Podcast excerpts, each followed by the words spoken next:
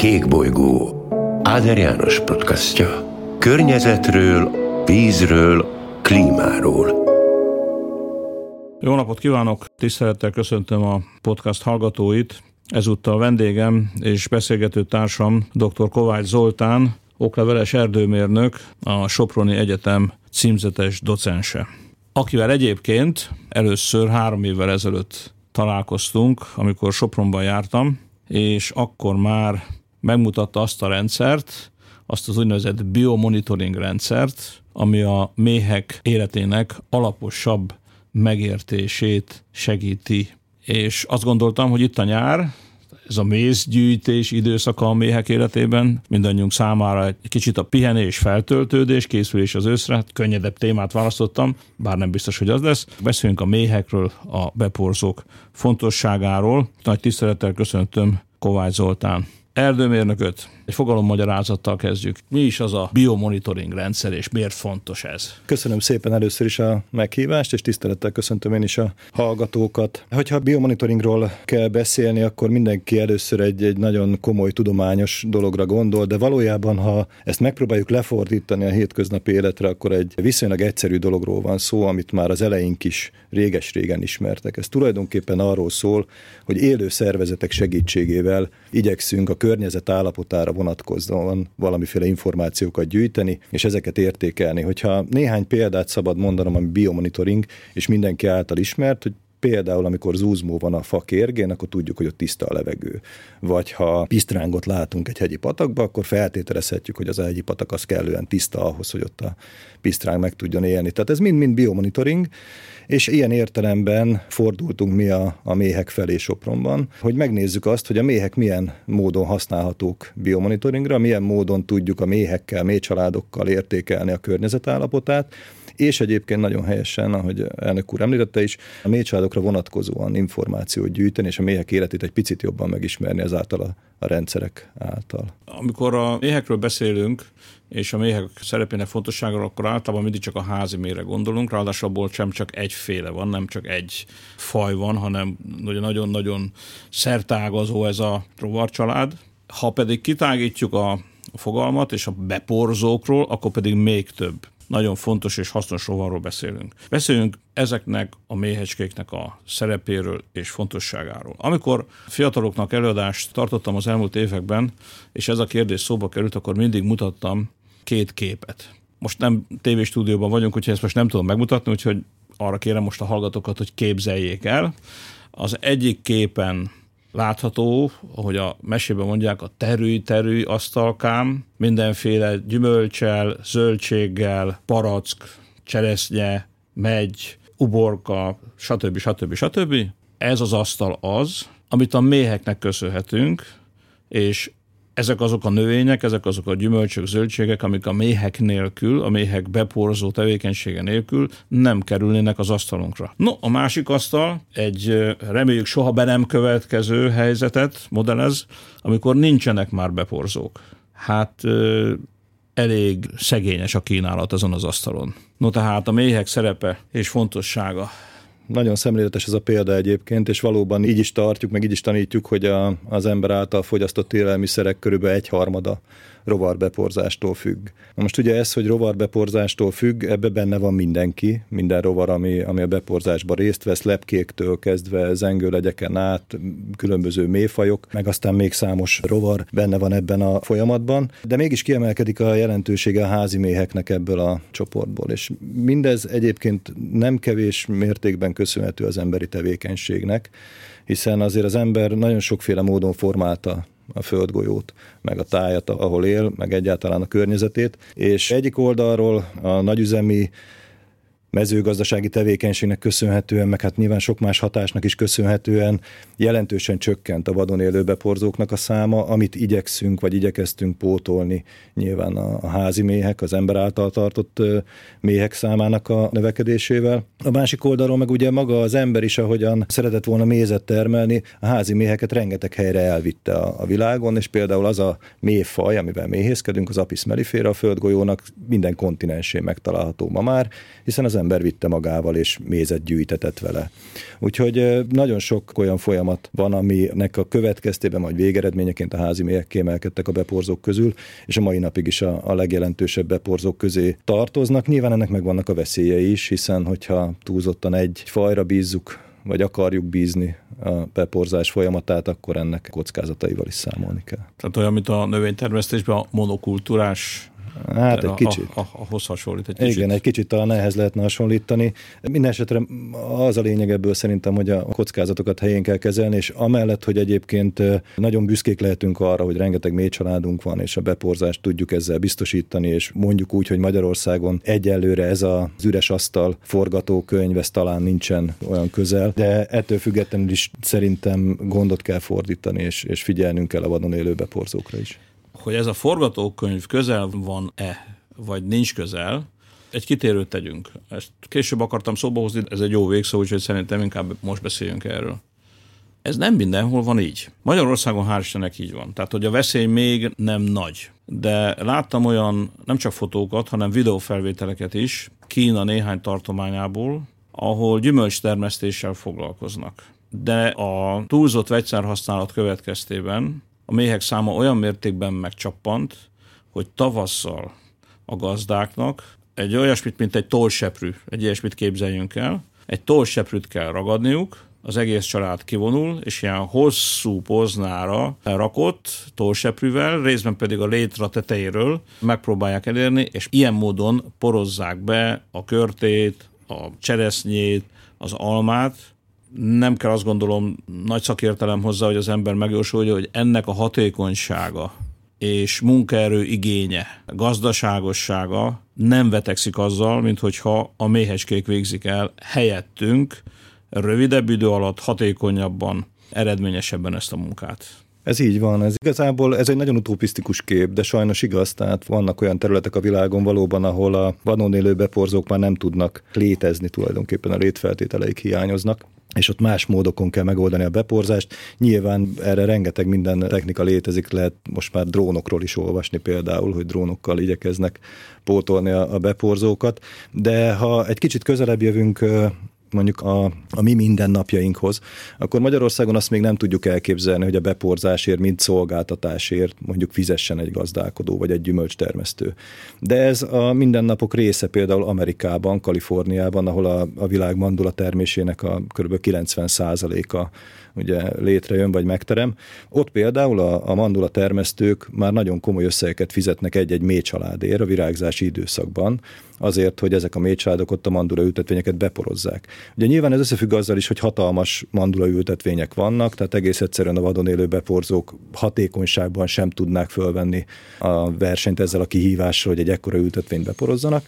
De oda tulajdonképpen vannak olyan méhészek, akik azért tartanak méhcsaládot, hogy beporzási szolgáltatást nyújtsanak, és nem a mézet igyekeznek hasznosítani, hanem ezt a szolgáltatást, és nem tudom, a legutóbbi árak szerint már akár 200 dollár per család összeget is kifizettek a mandula termesztők ezeknek a, a méhészeknek, akik ilyen hatalmas kamionokkal több ezer méhcsaláddal vándorolnak szerte a világba. Ugye ez nálunk még messze van. Reméljük, hogy messze van, mert nyilvánvaló, hogy ez az adott terméknek, az adott gyümölcsnek, jelen esetben a mandulának jelentősen drágítja az árát, hiszen hogyha a beporzást azt nem természetes úton, lényegében a természet szolgáltatásaként kapjuk, hanem fizetni kell érte, az egész biztos, hogy ez a költség, ez be fog épülni az árba, és nekünk a végén fogyasztóként ezt meg kell fizetni. De hogy Európában is leselkednek a méhekre veszélyek, azt egy másik dolog is bizonyítja, hogy talán egy fél esztendővel ezelőtt volt egy petíció, egy aláírásgyűjtés, ami az Európai Bizottsághoz került, hogy védjük meg a beporzókat, mert egyébként, ha ezt nem tesszük, ha a figyelmeztetéseket nem halljuk meg, és nem tesszük meg a szükséges óvintézkedéseket, akkor bizony Európában is baj lehet,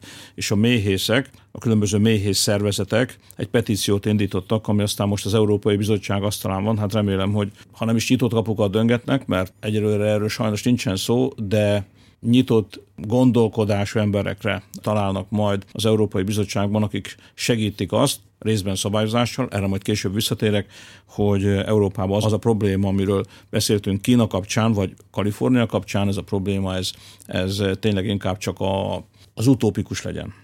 Egy dolgot mondjuk el, mert szerintem a hallgatók nem biztos, hogy tudják. Legalábbis amikor én először ezt hallottam, akkor nagyon meglepődtem. Nekem új információ volt. Meddig él egy méhecske, és mennyi mézet gyűjt élete során? Igen, ezt valóban kevesen szokták tudni. A nyári időszakban, vagy ebben a mondjuk úgy, hogy a növények vegetációs időszakában, akkor egy átlagos dolgozó méh, Kicsit előrébről neki szaladnék ennek a kérdésnek. A mély családban háromféle egyedet találunk, egy mély anyát, heréket, ők ugye a hímivarú egyedek, és találunk benne dolgozókat, a dolgozók nőivarú egyedek egyébként. A dolgozókból van a legtöbb, egy mély családban akár 60-70 ezer dolgozó is lehet egy időpontban.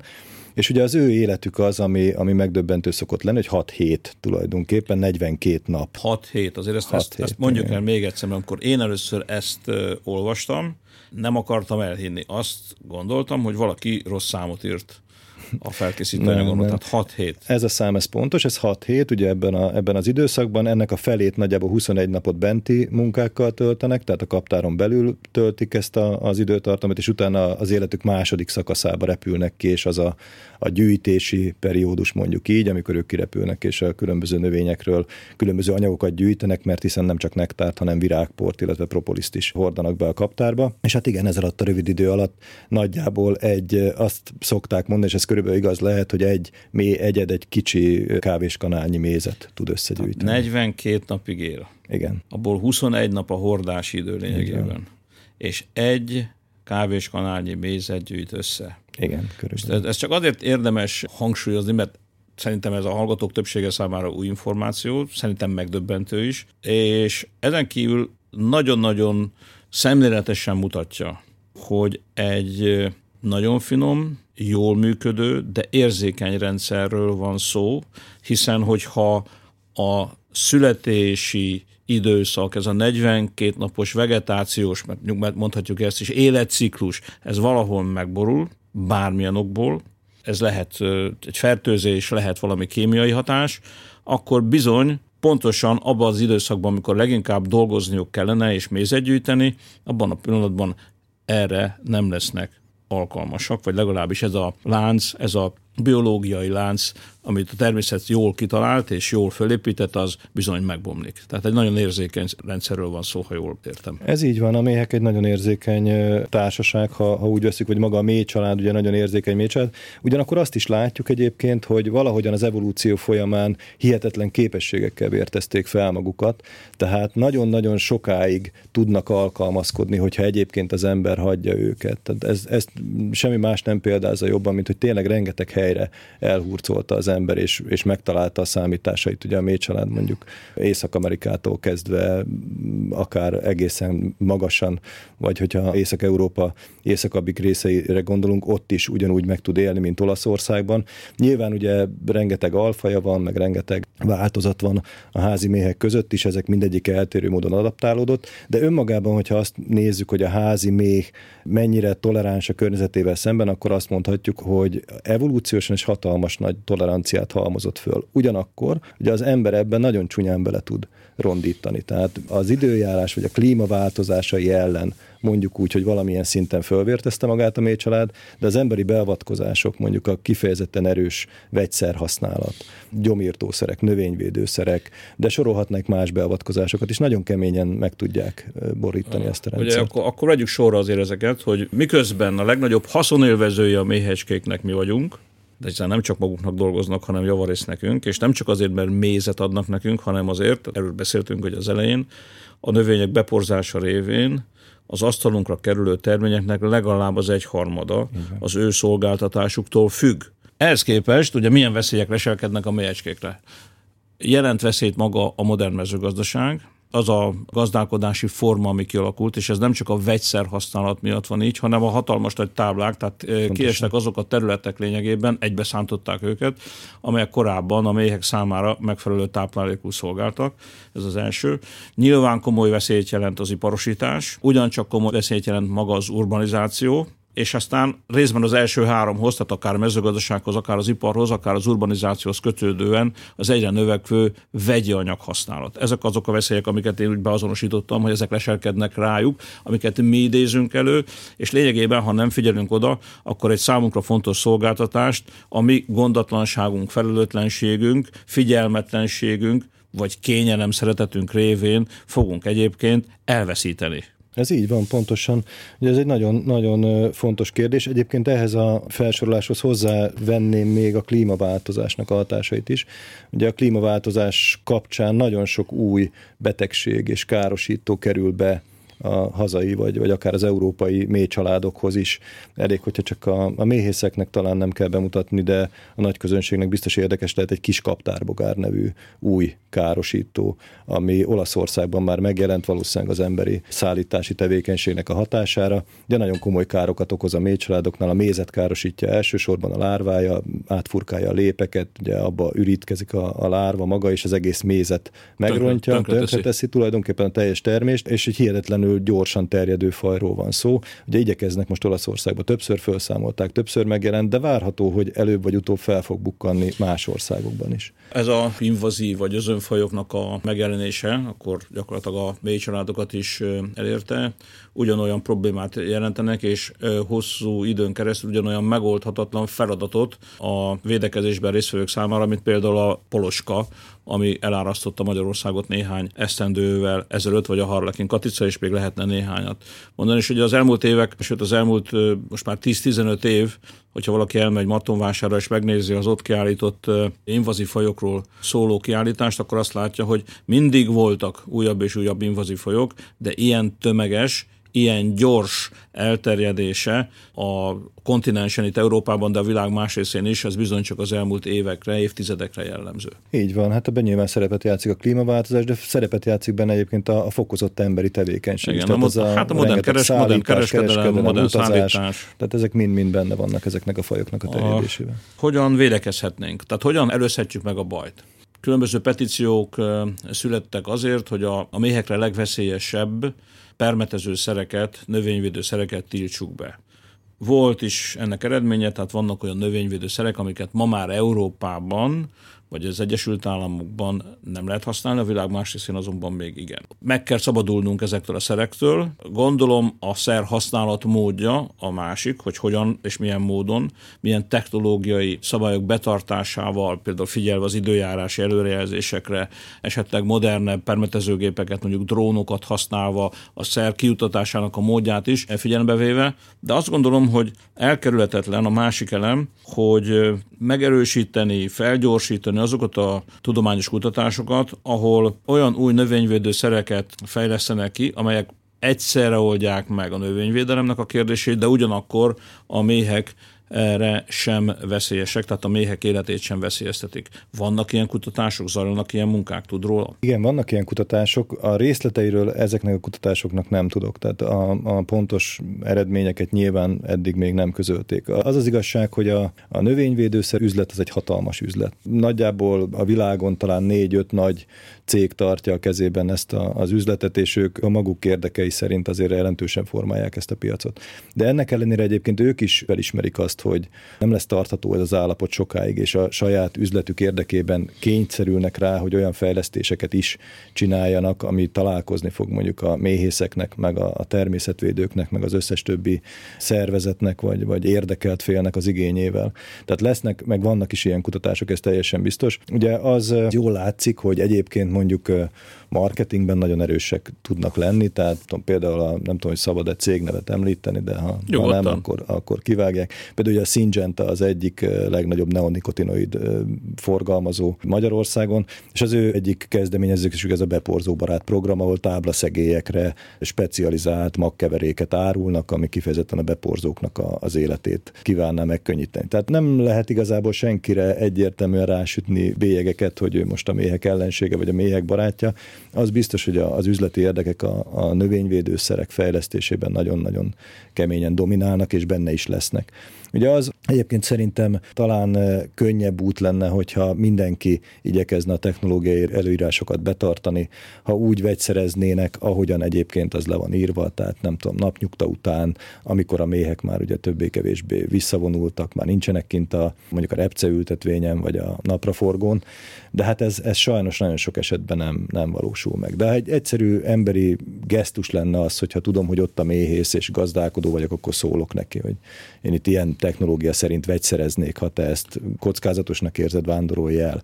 Ezek nagyon ráadás, ráadásul nem csak a méhésznek érdeke, hogy ott gyűjtsenek a méhek, hanem a gazdának is, Persze. hogy a repcét és a kukoricát is porozzák be. Persze, hát ugye egyébként ez is, ha már kutatás, akkor ezzel is nagyon nagy adóssága van a, a tudománynak szerintem. Az utolsó hazai nagy kutatások azok valamikor a 70-es években voltak, amik arról szóltak, hogy melyik növénynek milyen beporzási igénye van, melyek azok a növények, amelyek kizárólag rovar beporzáson keresztül tudnak megtermékenyülni, melyek azok, amelyek esetleg szél is, vagy vegyesen, melyek azok, amelyek önmegtermékenyítők, melyek azok, amelyek kifejezetten igénylik, hogy egy idegen egyedről történjen meg a, a megtermékenyítés. Akkor nagyon érdekes eredmények születtek egyébként, tehát ott például egyértelműen bebizonyosodott, hogy a hazai gyümölcsfajainknak, vagy gyümölcsfajtáinknak a, a nagyon nagy része, 99%-a függ a, a rovaroknak, vagy hát mondhatjuk, hogy a méheknek a beporzó tevékenységétől. Viszont ugye azóta eltelt rengeteg idő, és rengeteg nemesített növény jelent meg a, a piacon, főleg egyébként például pont a napraforgó repce ezen a vonalon, a szántóföldi növények vonalán, ugye folyamatosan jönnek ki az újabb változatok, meg klónok, meg a fene tudja, hogy mi mindennek lehetne ezt nevezni, és ezeknek a tulajdonságait beporzási szempontból nagyon-nagyon nem ismerjük.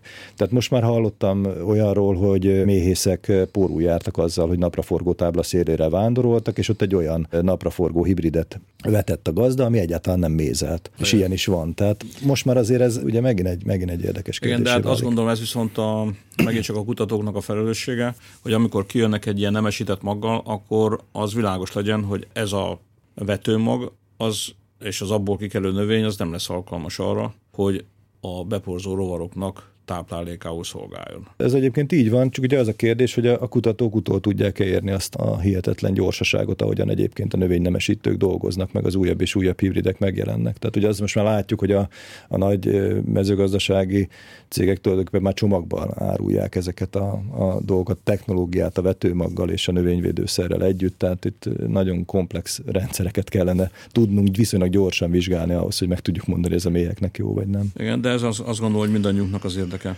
Ez így van. Jártunk egy kicsit Kínában, jártunk egy kicsit Kaliforniában, nézzük meg, hogy mi a magyar helyzet. Most voltak olyan évek, ahol elég rossz hírek érkeztek a magyarországi mély családok állapotáról is. Volt olyan esztendő, ahol a családok egyharmada elpusztult, fertőzés következtében. Most hogy állunk? A mély családokkal, a méhészek, mély családok száma, állapota, méz minősége, hogy állunk most? Igazából a legjobb mérőszám szerintem az a mélysűrűség, ami mutatja, hogy, hogy Magyarország hol foglal helyet Európában. Nálunk az egyik legnagyobb a mélysűrűség, tehát nálunk most ilyen 11-12 család per négyzetkilométer körül van az az érték.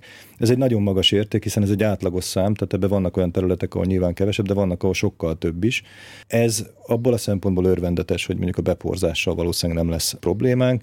Abból a szempontból azért mindig óvatosan felhívom figyelmet, hogy azért ez kockázatos is. Egy kicsit, kicsit úgy kell ezt elképzelni, mint amikor egy gyereket egy túlzsúfolt oviba viszünk be, akkor biztos, hogy el fog kapni valami betegséget. Tehát én nem szeretnék vészmadár lenni, de az biztos, hogy amikor sok azonos fajból, vagy, vagy esetleg fajtából származó egyed vagy család van összezsúfolva egy helyen, ott sokkal könnyebben tudnak terjedni a betegségek, és ez egy kockázat mindenképpen jelent de ettől függetlenül ugye azt mondhatjuk, hogy Magyarországon beporzás szempontjából szerintem nincsen probléma.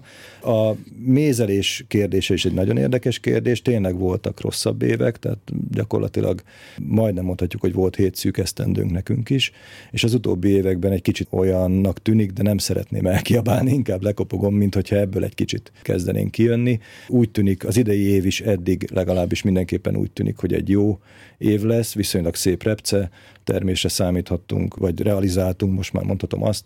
Ugye az akác méz is jól sikerült, az akác virágzás is jó volt, nem fagyott el. Ugye nagyon érdekes volt egyébként idén, hogy egy picit visszaszaladjak. Márciusban egyébként mindenki meg volt róla győződve, hogy ismét egy borzasztó évünk lesz. Ugye volt ez a nagyon hosszú, hideg, aszályos periódus ott március-április elején, mindenki azt várta, hogy tulajdonképpen idén nem fogunk mézet termelni. És április meg nagyon csapadékos és hűvös És aztán igen, és akkor ehhez képest ugye jött egy olyan, olyan időszak, hogy azt mondhatjuk, hogy elégedett érintettek lehetünk szerintem Repce és, és Akác ügyben. És hát most nagyjából mire az adásba kerül a, a beszélgetésünk, addigra a hárs mézen is túl vagyunk, és már a napraforgót pörgetjük lassan. Nyilván, amit én mondok, az, az inkább a szűkebb régiómra tud vonatkozni, tehát ágazati szinten azért én nem látom át, tehát ezt a Bros Péter úr biztosan so, sokkal jobban átlátja és szemletesebben el tudná mondani. Minden esetre az biztos, hogy az idei év, akikkel én beszélgettem, meg amennyire rálátok a méhészetre, nem lesz rossz mézelés szempontjából. És ugye tegyük hozzá, Európában Magyarországon második a mennyiséget tekintve, csak Spanyolország előzi meg és az akácmész tekintetében pedig elsők vagyunk. Igen, igen, igen. És azt is még érdemes talán hozzátenni, hogy a minőség vonatkozásában pedig a magyar méz azt gondolom, hogy messze földő híres, ezt nyugodtan mondhatjuk, minden igen. meldöngető szándék nélkül. No most, akkor még egy dolgot azért ezzel kapcsolatban véleményére kíváncsi vagyok, mert amikor még európai parlamenti képviselő voltam, tehát ennek már több mint tíz esztendeje, akkor elég hosszasan vitatkoztunk arról, egy új uniós szabályt fogadtak el, hogy mi az, ami Európai Uniós méz, mi az uniós méz. A címke, amikor rákerül, hogy Made in EU, az mit takar? És mi azon voltunk, mi azon az ásponton voltunk, hogy azt, ami Európából származik. És végül, megint csak ugye a lobbik hatására, egy olyan szabályozást fogadtak el, hogy ha 51%-a az Európai Unióból származik a víznek, a másik 49% valahonnan külföldről, bárhonnan, akkor az már uniós mézként tehető ki a boltok polcaira, és kerülhet a fogyasztók asztalára, amivel én akkor sem értettem egyet, és most sem értek egyet, mert szerintem ez nem helyes. Mi a véleménye erről? Ebben maximálisan egyetértünk.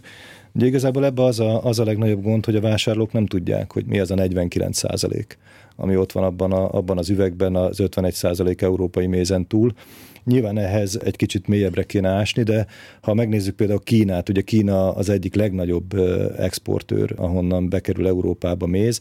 Ott ugye ez a méz, ez, ez tulajdonképpen egy teljesen más technológiával kerül termelésre, mint ahogyan mi termeljük a mézet, sokkal nagyobb víztartalommal pörgetnek Kínában, aztán később szárítják ezt a mézet, és aztán nyilván mehetünk még tovább a, kémia bugyrai felé, de akár egy ilyen gyantaszűrt hát én nem tudom, nem, nem is tudom, hogy minek nevezzem, egy cukorsziruppá tudják silányítani azt a, azt a mézet, amit ott a méhek megtermeltek, és ezt egy ilyen, ilyen adalékanyagként tudják tulajdonképpen behozni, és azt ezzel higítjuk mi a jó, kiváló minőségű magyar mézünket. Hogy mi erre megoldás, ezt én nem tudom, tehát nyilván nem vagyok európai képviselő, vagy nem tudom. Nagyon ezt... egyszerű lenne a megoldás. Nem szabad engedni az ilyen lobbynyomásnak, és világosan és egyértelműen a fogyasztók oldalára kellene állni, és azt kellene mondani, hogy ha mi tudunk jó minőségű mézet termelni, akkor fogyasztuk azt, aki velünk tud versenyezni a tekintetben, és hasonló jó minőségű mézet tud hozni a piacra, a szívesen látjuk,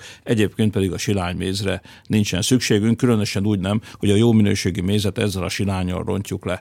Én a fogyasztókat egyébként arra kérem a magyar fogyasztókat, hogy a magyar mézet keressék. Tehát amire az van írva, hogy magyar, Made in Hungary. Abba biztos, hogy semmiféle ilyen kémiai, meg egyéb mindenféle trükkös úton előállított méznek nevezett valami nem szerepel, tehát a magyar méznek a minősége mind a mai napig, ez így van már hosszú-hosszú évek óta kiváló, tehát aki szereti, és én mindenkit biztatnék a mézfogyasztásra, aki szereti, az fogyasszon magyar mézet, azt keresse egyébként a boltokban. Még lehet, hogy egy kicsit drágább is, de akkor is azt vegye, mert ott nem fog csalódni. Elrepült az idő. Megköszönöm Kovács Zoltánnak, hogy velem volt, és beszélgettünk a méhekről, beporzókról. Remélem, hogy a hallgatóknak is néhány fontos információt adtunk át. Megismétlem, most már harmadszor mondom el, hogy mennyi is, erre emlékezzenek a hallgatók, hogy milyen rövid életű egy méhecske, és milyen kevés kis mézet gyűjt. Ehhez képest, amikor egy üvegméz az asztalunkra kerül, azon hány méhecskének kell dolgoznia, és bizony-bizony, hogyha magunk elé képzelünk egy gazdag gyümölcs